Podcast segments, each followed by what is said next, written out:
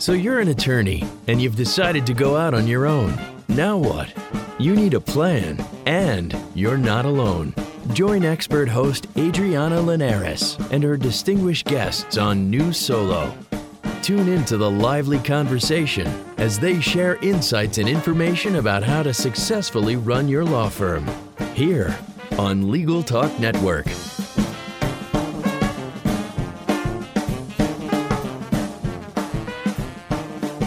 Hello and welcome to New Solo on Legal Talk Network. This is Adriana Linares. I'm your host.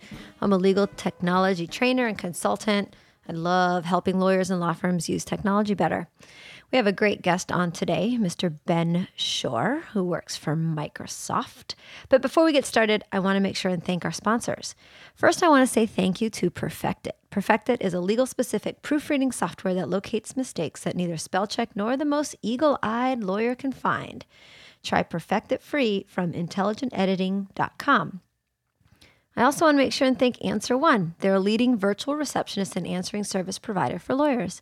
You can find out more by giving them a call at 800 Answer One or online at www.answer1.com. That's www.answer the number one.com. Of course, I want to make sure and thank Clio. They're the world's leading cloud based legal practice management software. Thousands of lawyers and legal professionals trust Clio to help grow and simplify their practices. Learn more about them at Clio.com, and that's C L I O.com. Unbundled Attorney is a premium lead generation service that delivers exclusive leads directly into your inbox in real time. Looking to get more leads and grow your practice? Visit unbundledattorney.com today and make sure I say thanks to them. I certainly appreciate all of the support from those four great sponsors. Please make sure you check out their websites and learn more. Now that we've gotten that out of the way, we can introduce Ben Schorr. Hey, Ben. Hey, Adriana. Do you think your wife will be offended that I call you Benny Boo Boo? uh, don't know if she's ever heard you call me that before. Well, I don't imagine she's going to be listening to our podcast. So maybe over dinner casually, you can tell her that that's my nickname for you and it means nothing other than we're good pals. I'll see if I can work it in. And we are good pals because we've known each other for a really long time. Um, do you remember where we first met or when we first became pals? Uh, not specifically. It was through Me Tech either. Show. Yeah, it was definitely through Tech Show. At the time, you were a technology consultant with your company, and you've had a lot of life changes and relocation, and you've got a cool new job. Do you want to tell everybody about where you came from and how you got where you are today? Sure, sure. Well, I, I've been in legal tech since I think you were in kindergarten. I uh, started out in Los Angeles in the late 19 um, as a as an IT guy with a law firm there. Moved over to Hawaii uh, in uh, the mid 1990 somethings to uh, take on an IT position with a law firm in Honolulu. I've spent uh, probably a little over 25 years in IT professionally, uh, half of it in house at law firms and the other half as an in- independent consultant, mostly with my firm, my former firm, Roland Schorr and Tower, which is still going strong, just without me these days. And uh, about a year ago, uh, almost exactly a year ago, uh, the nice folks here at Microsoft, who I had worked with for many years, said, uh, "You know, we've been working with you for a really long time. Why don't you come work for us?" And I said, "Yeah, okay, sure." So here I am now, from uh, coming to you from Building 35 on the Redmond campus in uh, beautiful Redmond, Washington, and uh, I'm a senior content developer here, which means that it's my job to help people be more productive with Microsoft Office. And that's why we have you here today. On top of the fact that you just have a lot of really great experience with lawyers and legal, I wanted to spend some time really going through some tips and ideas and suggestions when it comes to Microsoft Office.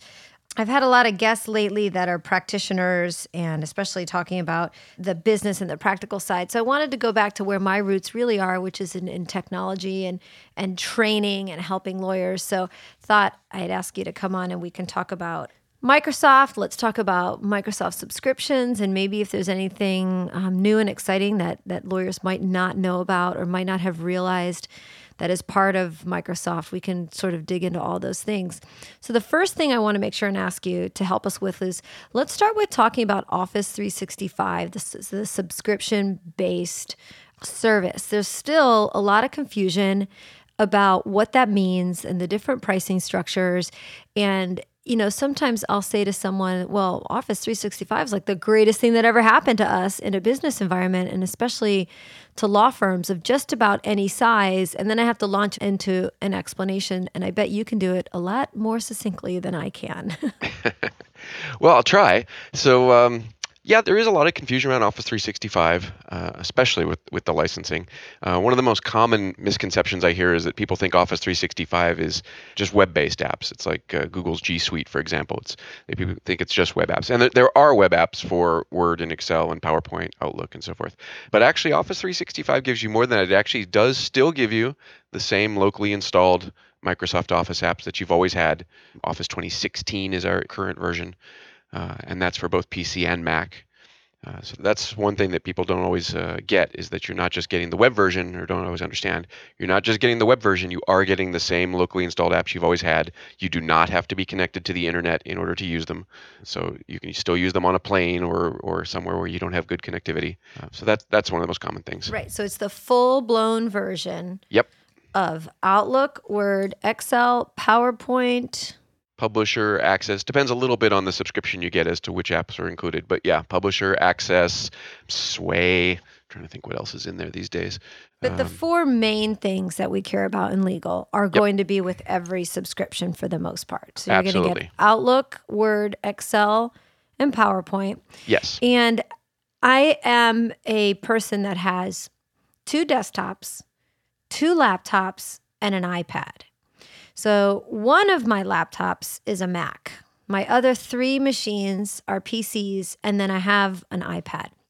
With my subscription that I pay, I think I'm in the $8 a month. Yeah, sounds like you're getting the Pro Plus plan. Okay, so that one's called Pro Plus. How sounds many like places can I install the full blown versions of those four core products that I use? So, with the Pro Plus plan, for each user, you can install on up to five computers. And so uh, you may be paying, let's say, uh, I don't know if it's, I don't remember if it's eight twenty five a month, something like that, or eight fifty a month. Um, eight dollars, not eight hundred and fifty. Yeah, eight dollars, so right? $8. Yeah, there was a decimal point in there. Yes, exactly. um, and so uh, for each user, you can install on up to five devices, and those can be PCs and Macs, PCs or Macs. So you know you you may have a PC on your desk, a Mac uh, at home, a mm-hmm. laptop mm-hmm. in your bag. You can right. install the same license on all three of those devices plus two more for that eight dollars a month, or twelve dollars a month, or fifteen, or five, depends on which plan you've got. But uh, right. uh, but yes, so up to five devices per user. And so, if you know, sitting here in my office, now obviously my software is provided by Microsoft, but still, in my office, I have you know uh, one, two, three PCs to my left here. I've got two Macs to my right. I've got a couple other devices in here, and you know, I could install on all of those devices with the same license. Um, the right. other thing that's really nice about it, with all those multiple installs, is you don't have to keep track of product keys anymore because your license is associated to a Microsoft a free Microsoft account. And if you have a Hotmail email address or an Outlook.com email address, which a lot of people do, or Live.com email address, that's a Microsoft account. And so, and if you don't have one, you can sign up for one really easily. It's just like signing up for any free email address. Uh, you don't have to use it for anything other than managing your licenses if you don't want to. Right. So every time I get a new PC, you know, and I want to, let's say I'm going to decommission my PC laptop. I go, I log into my account, my Microsoft account, using that Microsoft account email that like you just said i don't have to use for anything other than logging into microsoft. And in there i can go in and it'll show me a list of the four or five machines that i've used my license on. And i can say okay revoke access on that pc because i'm about to give it to my mom. And then i go to my new pc that i just bought and i simply log in to my account and it will download the software and install it and make that license available on that new machine. It's very easy. Exactly right. Okay. All right, so that's good. So let's hope that helps a little bit with understanding the subscription based. And I think that the different pricing structures is um, if you need Microsoft Exchange, so if you're a lawyer with a secretary, a partner, a paralegal, or if you're more than one, literally a true solo, and you need to be able to share your calendars and your contacts and be able to share Outlook information easier than you can do it without it, then you need, I think, the $12 a month and up version. I think it's, is that about right? Yeah, I think it's twelve dollars and fifty cents a month, if I recall correctly. It's called Business Premium. Business Premium is good for up to last time I checked, it was up to three hundred users, so Right. more more than enough for most of our audience. Um, Yeah. And that includes that gives you Exchange Server, that gives you SharePoint if you want to do you know cloud storage of documents and collaboration. Gives Mm-hmm. you the full Office 2016 suite, and it's twelve dollars and fifty cents per mailbox, which is to say if you if you know let's say you're in a you've got you and a paralegal and a secretary, legal assistant, let's say. So that would be three mailboxes. So Right. you'd be looking at, you know, thirty-eight dollars, something like that, dollars a month for the whole thing. And that does include the full Office 2016 for up to five devices per user. Right. Per user. That's the key there. Per okay. user. well, so you got 15 devices in that firm, basically. Uh, plus, you also get a terabyte of OneDrive for Business storage per user. So you get three terabytes of cloud storage included in that. And I was just going to say, tell us a little bit about what you get as far as OneDrive goes. Because everyone's used to, let's say everyone's used to Google G Drive. What is it called? Google I think they're calling it G Drive these days. G Drive and Dropbox. And then along with your subscription, if you're paying the eight or the 12 plus dollars a month, you get Microsoft's version of that file storage, syncing, and sharing service, which is called Microsoft OneDrive. And of course, saving documents in and out of it is easy because it's integrated right into all of the Microsoft applications. That's right. Yeah. And uh, important to know that uh, in this case, we're talking about OneDrive for business as opposed to our consumer grade OneDrive product. Uh, the OneDrive product is perfectly good too, but OneDrive for business sort of ratchets things up just a little bit, uh, especially when it comes to security and capabilities. Uh, OneDrive for business is HIPAA certified, uh, has a number of other security and compliance certifications as well. Uh, and it lets you do a lot of interesting things like share uh, files or folders with other people if you want to. By default, none of it's shared; it's just for for you. Um, but you can very easily, with just a couple of mouse clicks, say, "I want to share this folder with my paralegal," or "I want to share this folder with an expert witness I'm working with," or with the client, or whoever. Uh, so you have the ability to do that, uh, and they don't have to have Office 365 licenses in order to access the folders you share with them. So, if you want to share uh, with a client, mhm, it would be exactly. very easy. And then tell us a little bit about security. And you know, you know, everyone always wonders, well, it's cloud based, it's Microsoft, are my documents encrypted? Is it secure? Everyone's freaking out about the cloud. So tell us a little bit about that. Sure. So with, with OneDrive for Business, the files are encrypted both in transit and at rest. Uh, they're encrypted in, in our data center, uh, and they're also encrypted in transit. And if you synchronize to your local machine, then they are as on your local machine they are as encrypted as your local machine is. Which is to say, if you're running Windows 10, you probably have BitLocker enabled, which is our local encryption.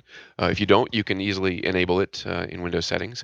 Uh, It's free; doesn't doesn't cost anything, uh, and that'll encrypt your local hard drive. And so, uh, assuming your local machine is encrypted as well, um, of course, you don't have to sync these files to your local machine. I hear that a lot. You know, users say, "Well, a terabyte of OneDrive is great, but I only have a you know 250 gigabyte hard Mhm. drive in this laptop, and I don't want to fill it up." So you don't have to synchronize your files, or you don't have to synchronize all of them. You can pick specific folders if you wanted to synchronize them to your local machine, uh, or you could choose to synchronize your entire uh, OneDrive for Business if you have the space.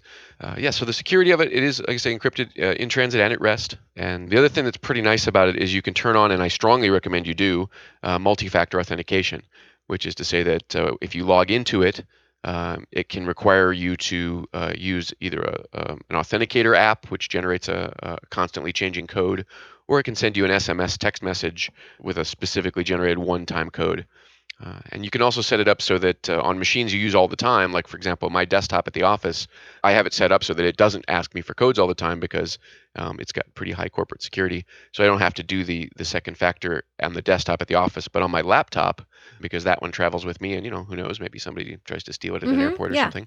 If I try to log in from my laptop, it will ask me for the second uh, factor. So so you do have uh, that extra security you can you can turn on, which I strongly recommend. I do too. And I know that two factor authentication can be like a real pain for us, but I do it with every possible service, tool, or solution that I have that has it. And I'm always happy that I do.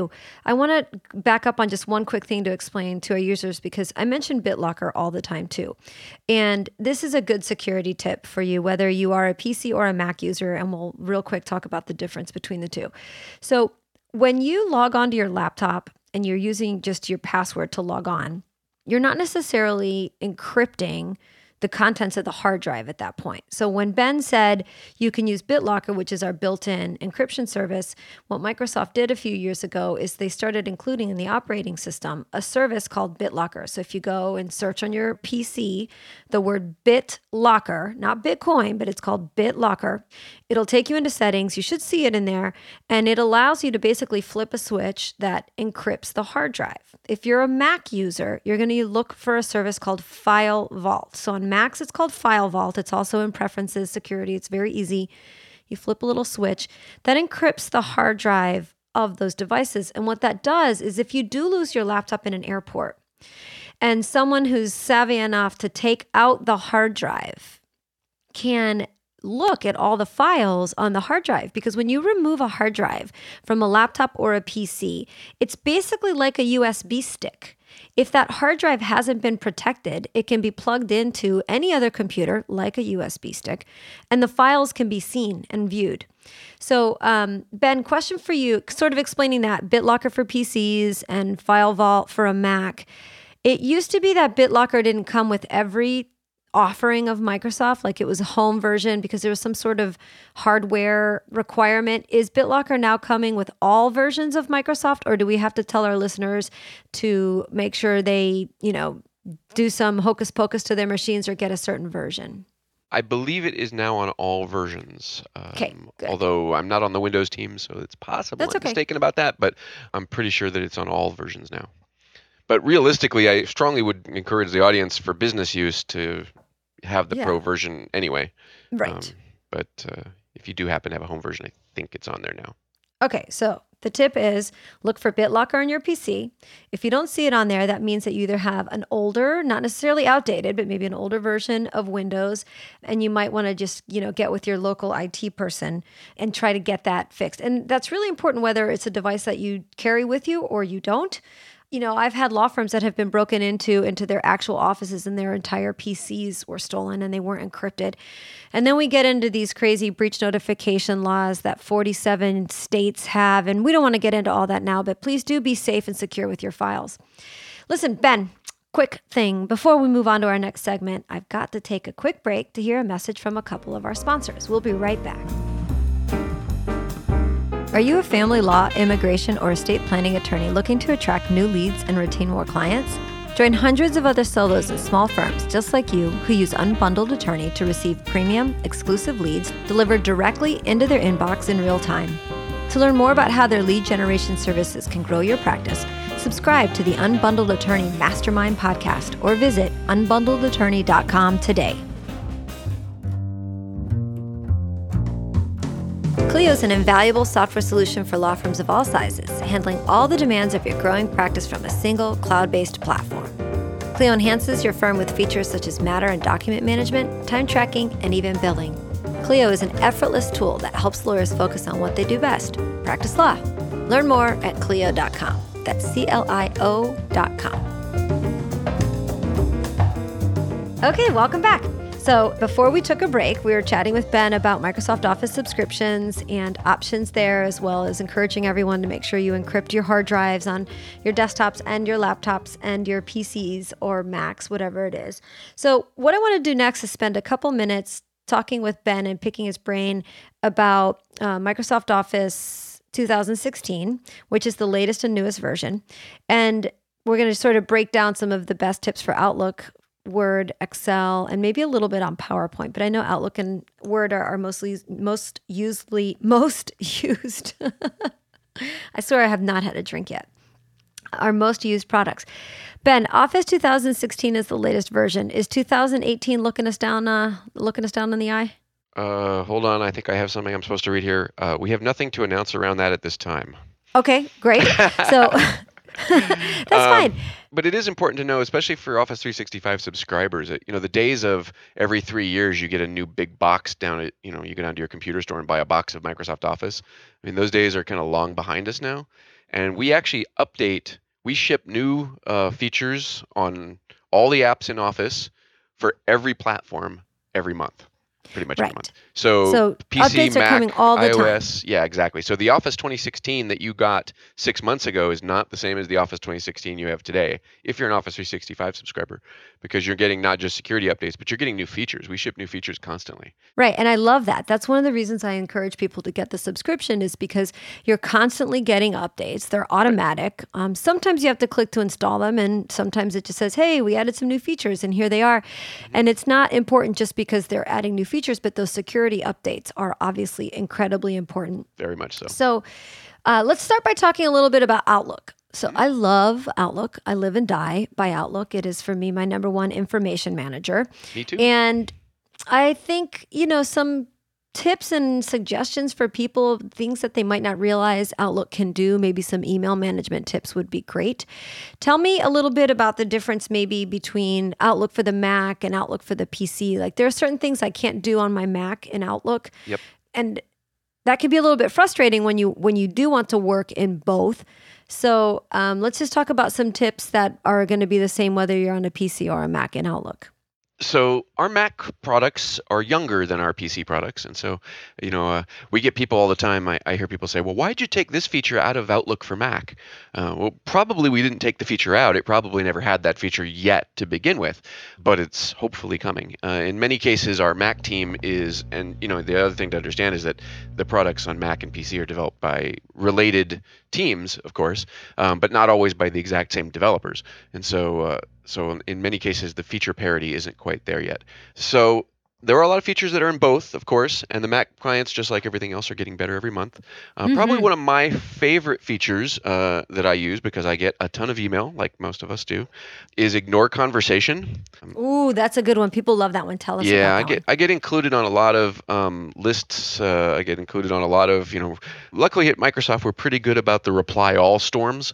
Um, but every now and then you get you get pulled into some thread that you really don't care about, and so it's nice to be able to use ignore conversations on the ribbon. You'll see it under it probably says ignore, I believe on the uh, it does on the Windows ribbon. I think on the Mac it does as well. Uh, but you could also use I believe it's Control Delete if you want to use it off the keyboard. And what that'll do is that will not only delete all of the messages you've received in that conversation so far, but it also will add that conversation to sort of a blacklist of sorts for the next 30 days so that any future emails you get in that conversation will just automatically get deleted so that you don't have to get your inbox cluttered up with, you know, people discussing something that you don't care about and that you can't seem to get off the list. Right. So. the example I always use for that is I'm I'm down here in Florida, and generally when there's a Florida Florida State game or a rivalry of some sort in an office, somebody always starts an email about the Florida Florida State game, and I went to Stetson. We didn't have a football team. I don't care about the football teams, so. I want to be able to just annihilate those messages because I know they are never going to become important messages about business or a client because the entire law firm is involved. So the ignore button allows me to flag that message to just go straight into my deleted. I always get an attorney that says to me, Well, what if I delete or ignore something I didn't mean to? My answer to that is you were going to ignore that email long before Microsoft gave you that button. So might as well just take advantage of it. That's true. Um, you you can actually unignore a conversation if you Mm-hmm. want. You just have to go to your deleted items folder and, and find one of the messages from the conversation, and then you can you can unignore it if you realize later that you needed to. Right. Like if somebody but- stops you in the hall and says, Hey, you didn't say anything about such and such in that message. And you go, What message? And then they say, Well, it was in the FSU thread. And you go, Oh my God. Related to what- that is, go ahead. No, I was gonna say yeah. What I usually do is I usually put my hand on my chin and say yes, I'm still thinking about that. Makes me seem wise. So wise. Hmm. Um, tell us a little bit about sort of the cousin to that feature, which is the cleanup. Oh, sure. So um, we obviously see a lot of people have, whose inboxes or, or subfolders have gotten completely out of control. I won't uh, brag too much about how few emails there are in my inbox at the moment, but um, I've seen, you know, when I was working as an independent consultant, I often got called in to help people with Outlook. And, you know, I've seen attorneys with Oh, more sure. than 60,000 emails I was just going to say 60,000 is a good number. Yeah, I've seen I've seen that uh, a couple of times, and you know at some point it becomes so unwieldy that it's it's a burden. uh, to where you know things are scrolling off. You know, it's the old out of sight, out of mind. You know, if something is, uh, you know, it's like Google. If you if you do a search on Google or Bing, very few people go past the first or second page of mm-hmm. results. It's kind of the same thing with emails. If if you don't see that email in the first or second screen of emails, you're probably not going to scroll 300 emails down the list to find it unless you're specifically searching, like very specifically searching. So having that that inbox be a little bit uh, less cluttered is is very helpful. And what the cleanup feature does is it'll go through all the messages in the folder, including subfolders if you tell it to do that, and it'll look for messages that are um, cumulative basically. So you know how we when you reply to a message you often quote the message before that uh, right. which may be quoting the reply before that which is quoting the reply before that. Well you may have all four of those messages in your inbox but you really only need the most recent one because all the previous ones are quoted already. So cleanup will go through and it will send all of those other messages all those extraneous messages to a folder of your choosing. Now i choose deleted but you know, I've I've seen paranoid users who are who are like, well, yeah. I better not do that. And so you can set up an archive or a cleanup or a you know you can set up some subfolder that's going to be just a holding pen for all those messages that got cleaned up, just in case, um, and tell it to do a cleanup of your inbox, and it'll move all those extraneous messages to whatever folder you designated, uh, and then your inbox will be uh, substantially thinner, probably. A little weight loss for the old inbox. Big time.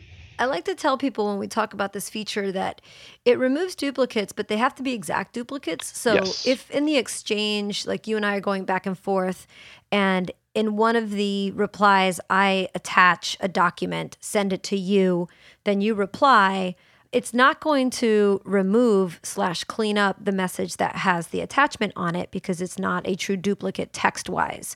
So it's got some intelligence built behind it. I don't want people to freak out when they use it. It really does just remove, delete the ones that if you were sitting there and going back and saying, well, I've got that one up above, I've got that one up above, it's included in the message up above, you would delete it. Right, and the uh, you can also tell it to not move. Uh, like if you flagged a message, for follow up, or if you've uh, categorized the message, you can tell Conversation Cleanup to not move any messages that you've done that with. Great.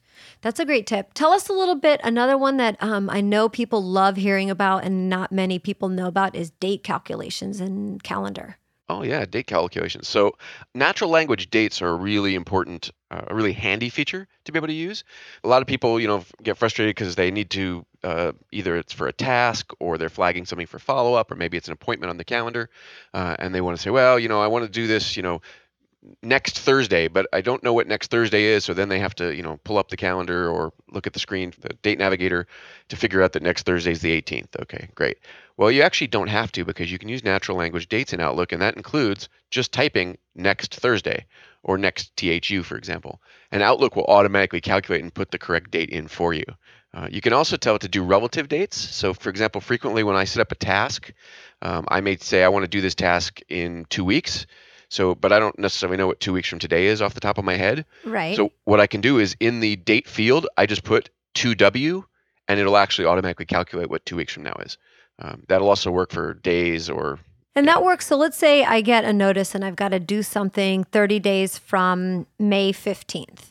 If we go to May 15th and open up an appointment and the date in the start field is May 15th, and you put in 2W. So you just overwrite where it might say 5 slash 18 slash 2017. You sort of highlight it and overwrite it with 2W. Yeah, hit tab or, 30D or enter. in this case. Mm-hmm. Okay, or 30D. Yes, thank you. Yeah, either way. I'm glad you're listening. Or 30D, or I usually just put 30 day, like whatever, like you said, natural language works. Mm-hmm. And it counts calendar days. It includes the weekends and it doesn't does. know holidays and court dates or anything like that. But it sort of does it. I like to tell people it does it the old fashioned way. So if you had a desktop calendar, you'd put your, your big old finger on the 15th and you'd start counting one and you jump to the 16th. And that's how Outlook does it. So do not call me and Ben telling us that Outlook calculated a date wrong and you missed a deadline because Outlook is not going to calculate wrong. You are going to put it in wrong. the, the other thing I love about it is that, and this is really handy when you're early in the month, is when you're putting a date in for that month. So, for example, I have an appointment. Somebody asked me the day about a meeting on the 24th of this month. Mm-hmm. Well, all I have to do, I don't have to type in May 24, 2017, because it's already May all I have to do is put in 24, and Outlook will assume I mean this month. Um, and so if I just put in 24, then boom, May 24th. Now, of course, as we get later and later in the month, that doesn't work quite as well. Right. Uh, but uh, yeah, early in the month, you can just put in the day. You don't need the year or the month, and it'll just put it in for this month. That's pretty handy. And then how do I go backwards? So let's say I have a statute of limitations that's going to run out on August 15th, and I want to calculate 45 days before August 15th to tickle something on my calendar. How do I tell it to do that? Actually, that's a really good question. Um, I'm not sure. Oh, I know. I can answer it. Okay. Thanks for throwing me one, Ben. Now I can look like the smart one. So you're going to go to the 24th of August and make sure it says, you know, 824 slash 2017 in there. And again, you overwrite it and you simply type in 45 days before and hit tab or enter and it'll count backwards. A lot of people try the minus sign, minus 45. Don't do that. It goes to the year 1945. But the best thing to do is open up a calendar appointment in Outlook and just try these things. You know, test it. You can also, of course, Google it to get all the um, the exact terms and different tips and tricks for calculating dates. Well, we yes, Ben, I feel you have something to say. Yeah, I just tested it, and I hope this is in our shipping product and I'm not giving away any secrets. But it turns mm-hmm. out that in the due date field, you can actually type 30 days before 12, 7, 17, and it'll calculate it. Oh, good. Yeah, yeah, yeah You actually type that out 30 days before whatever date. Oh, so you don't always have to go to the date. You can just type Yeah. out the date. Oh, yeah, nice. I didn't know that worked either until I just now tried it. See, that's how some of us figure these things out ourselves. We just go in there and try it. So definitely try it. It's very handy. And of course, honestly, for me, the fastest way for me to calculate a date these days is to ask Siri on my iPhone. Or She Cortana. always knows. Or Cortana. You can talk to Cortana too. Oh, let's take a quick break and hear a couple more messages from two more sponsors, and then we'll come back and talk a little bit about Word and see if we can cram some Excel and PowerPoint in there. We'll be right back. Is your firm experiencing missed calls, empty voicemail boxes, and potential clients you'll never hear from again? Enter Answer One Virtual Receptionists. They're more than just an answering service. Answer One's available 24 7. They can even schedule appointments, respond to emails, integrate with Clio, and much more. Answer One helps make sure your clients have the experience they deserve. Give them a call at 1 800 Answer One or visit them at answerone.com forward slash podcast for a special offer. Imagine how much faster you could work if you spent less time proofreading. Almost every lawyer wastes hours each week proofreading rather than producing legal work. With PerfectIt's American legal style, you spend less time proofreading and have more time to focus on substantive matters. It's easy to use and there's no training required. Try Perfectit for free from intelligentediting.com and start saving time on proofreading today. Okay, when we left you, Ben and I were just throwing around a couple of Outlook tips, and now let's talk for a few minutes about some good Microsoft Word tips.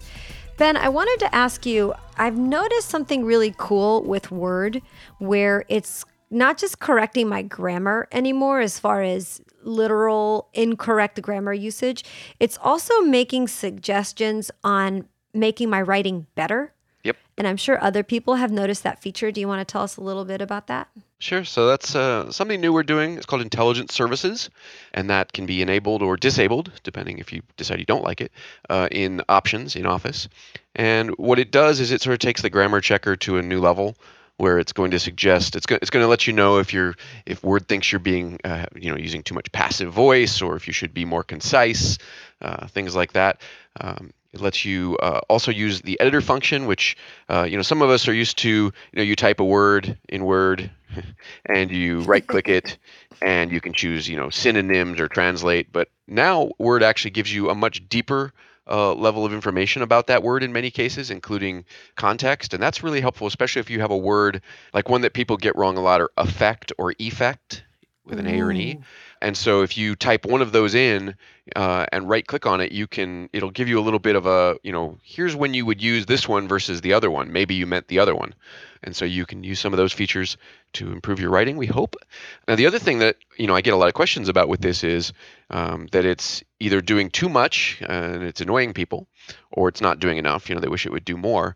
And so I wanted to to point out that uh, if you go into File Options Proofing file options proofing, you can configure all of the auto-correcting grammar options. You can turn things on or off. Uh, you can tell it, "Don't correct me on this," or "Please, you know, uh, you know, do show me frequently confused words, don't show me frequently confused words, things like that. So, uh, file options proofing is a place that you should probably go to play with those settings uh, if you want to tweak them a little bit to make them better for you specifically. And in there, one of the other tips that I always give is under file options proofing, you'll notice that by default, Word does not spell check things in all caps. Right.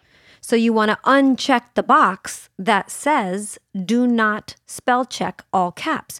So if, you know, for those of you who have called the help desk saying my spell check is broken, it didn't find the four E's in agreement. I mean, yeah, instead of the three, it's because that's checked. And in legal, we do use a lot of caps. So you want to go and remove that. So, really, a good tip for you, whether it's just in Word or Outlook or any program that you're using, is spend a few minutes under File Options, looking at all of the different options that you have, turning features on and off and enhancing your use with these tools because a lot of people say to me all the time, I hate when Word does that. And I think, wow, you are in a, an abusive relationship because that program is owning you. and if you just spend a few minutes going into those tools options, you can turn a lot of that off. Ben, tell everybody, if you would please, a little bit about one of my live and die for features, which I still can't believe I have to teach people about because it's been around so long. And that is the totally awesome and amazing clipboard and how to activate it. Oh, yeah, sure. So a lot of people, of course, are used to Control C, Control V, or Control X, Control V for cut and paste, uh, which lets you copy and paste text from place to place within a document or from another program to a document or vice versa. It's actually one of the most used functions in Word is pasting text. That's why uh, if you look at the ribbon in Word, the yes. very first command on the very first tab is paste. It's got uh, pole position and it's big. Yes, and that's because it is the most used button. But what a lot of people don't realize is that that clipboard is a lot deeper uh, than they might expect. We've seen users all the time who get frustrated, especially if you've got a, if you're doing a lot of copying and pasting. Um, I've seen users who they copy, they paste, they copy, they paste. Okay, well that's you know they wish they could do this a little bit more efficiently. So you may notice uh, on the clipboard group, which is what we call those sort of groups on the ribbon, the clipboard group to the right, there's a little tiny icon. It's a little hard to see. We call those. Just so you um, know, Ben, Yes. I call those when I'm doing training. I want to know what you officially call those because I refer to them as the insultingly small button in the bottom right hand corner of a group. Oh, okay. Uh, yes, we call them the eye test. No, I'm just kidding. Um, they, they are officially called dialogue launchers. And so if you uh, if you click on that insultingly small eye test button in the bottom right corner, I'm going to start calling it that. you you will get the it's the dialog launcher. You click on that and it opens a um, dialog box with a little or a or a task pane with a little bit more functionality. And the one that's on the clipboard group will open the clipboard pane on the left hand side. And that clipboard can hold up to I believe it's 30 items. And I think it it's does, 24. Is it 24? Okay, could be. But tell um, them to um, raise it to 30, please. I, I will I will see what I can do with that. um, by the way, suggestions like that can be given to us at user voice, where we accept those. It's our suggestion box. So with the clipboard, every time you copy, so you, you select something and copy it, it gets put on that clipboard and you'll see it on that list. Yes. Well, what's cool about that is then when you want to paste that into a document, you can select from the list. And so you don't have to necessarily paste the last thing you copied. You could paste something you copied five things ago all five, of those things are going to be on your all eight of those things are going to be on your how many there were are going to be right there on that list and you can paste them in repeatedly so you could paste the same thing over and over or you could paste things out of order. The first thing could get pasted third and so forth and so on. So um, the clipboard just gives you a, a much deeper well of things that you can copy from and paste from. I love that. And the clipboard is shared across all your Microsoft products. So if you open up an email in Outlook that you are composing and then expose the clipboard, you will see all your clippings there. Yep, and Excel and PowerPoint too. Yep. Hey, when's the Mac going to get that? That would be great. Uh, we have nothing to announce around that at this time. Mm, so for you Mac users, I'm sorry the clipboard doesn't live, but I do have an add on for my Mac that I use called, I was going to tell you, it's called Copy Clip. So for the Mac, you can get a third party tool. There's many of them. I just happen to use one called Copy Clip, and it's system wide on the Mac. And then um, for Windows, the clipboard is also system wide, but it really is amazing because you can share it across all your different applications. Ben, I know that a lot of awesome development had gone into Excel and PowerPoint over the last couple of versions of Office. I know I feel like those got you know the most love over the past two upgrades. Are there any really cool specific tools that you know are helpful for attorneys to know about when it comes to Excel? So uh, with Excel, there's there's a lot of stuff in there. We did a lot of work around pivot tables, um, mm-hmm. which can be a really handy way to to analyze data. Um, there's a lot of interesting data connection uh, stuff, so you can connect to your billing system, or you can pull in data from CSV files. I mean, you, have always been able to do that, but now I think it's a little easier to do, and you can also um, do a lot more of interesting analysis on the data without having to be a data scientist yourself. Uh, and so you can see trends and you can see um, things are moving in the numbers. And so I, I, really encourage people to, especially if you have a practice where you work with numbers a lot, and believe it or not, most of you do, to get comfortable with Excel.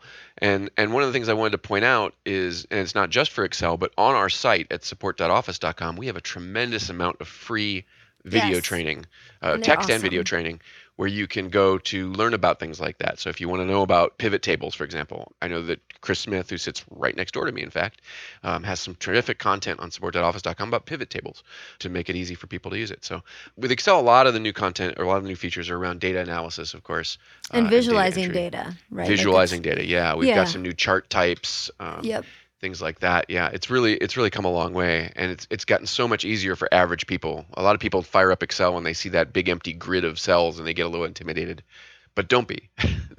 it's gotten a lot easier to work with. And you know what a, a I think a good tip is, and I'll sort of tell people what I tell people, and then you can expound on it a little bit. Is when somebody comes to me and they say, "Hey, um, I need to learn formulas because."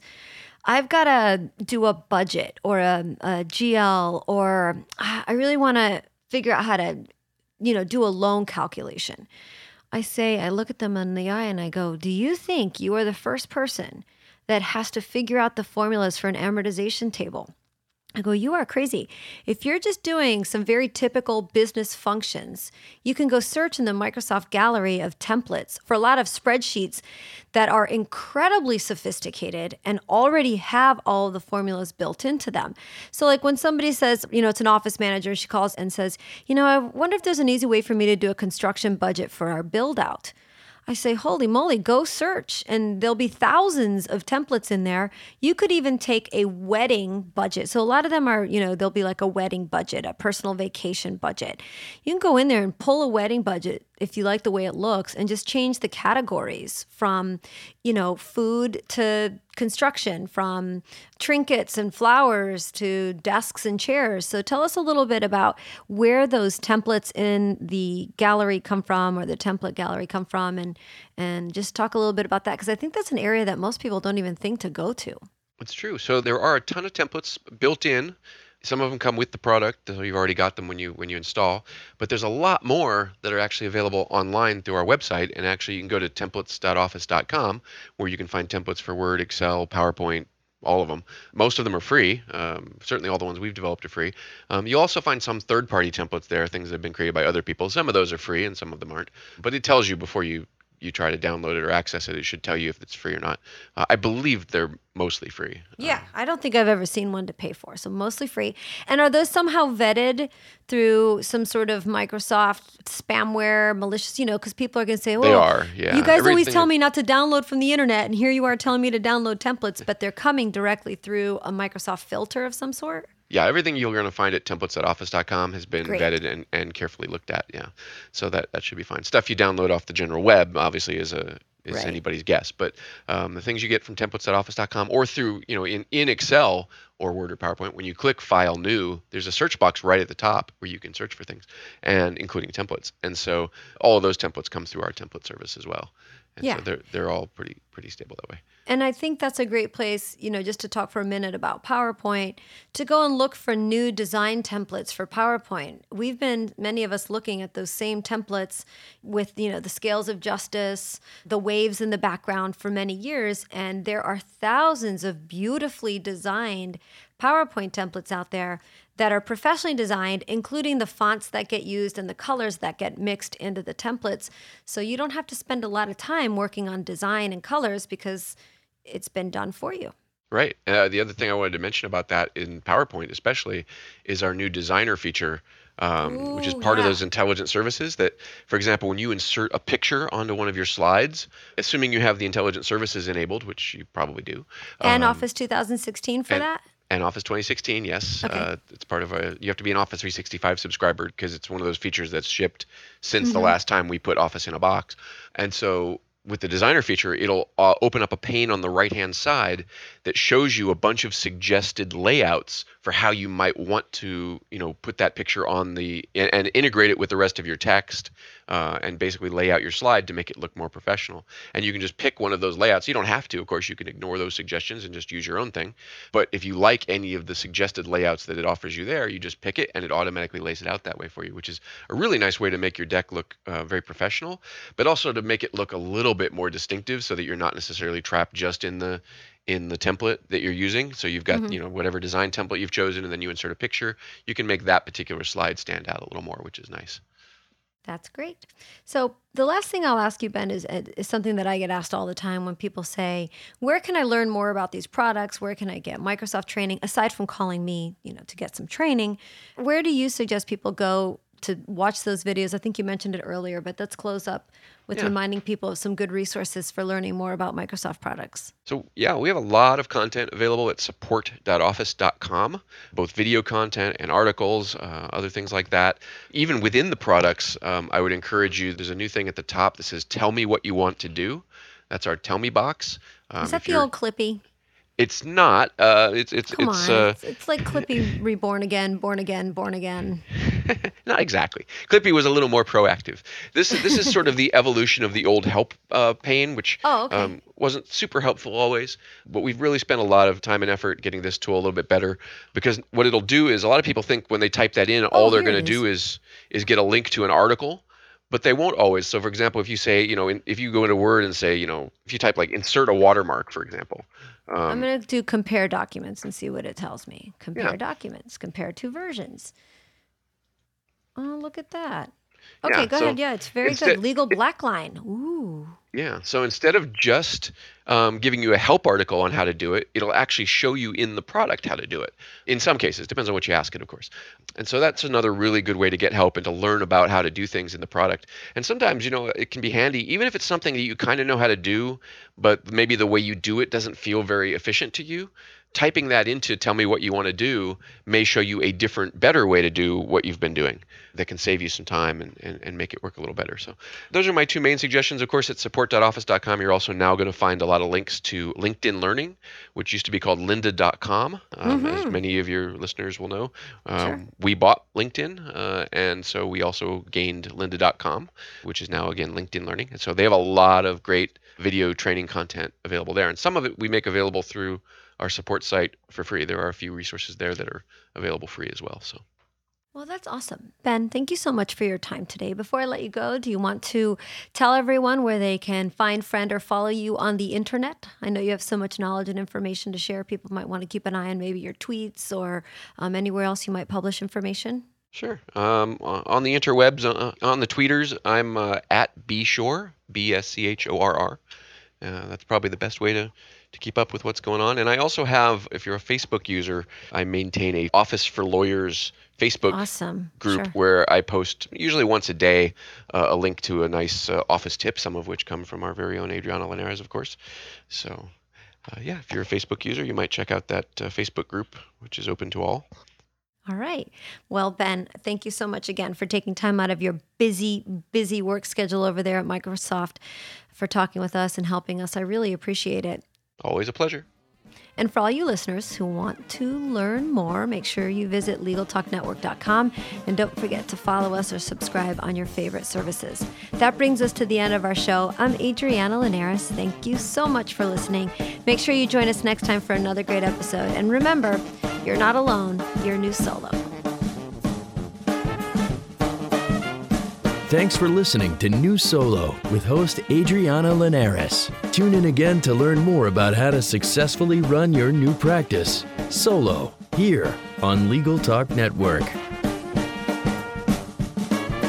The views expressed by the participants of this program are their own and do not represent the views of, nor are they endorsed by, Legal Talk Network, its officers, directors, employees, agents, representatives, shareholders, and subsidiaries. None of the content should be considered legal advice. As always, consult a lawyer.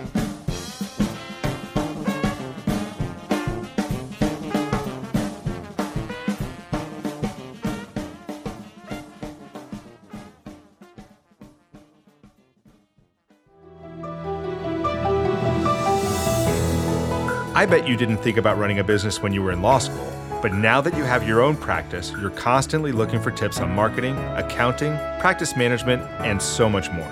I'm Christopher Anderson, and you can get expert business advice on my podcast, The Unbillable Hour, found on LegalTalkNetwork.com, iTunes, or wherever you listen to podcasts.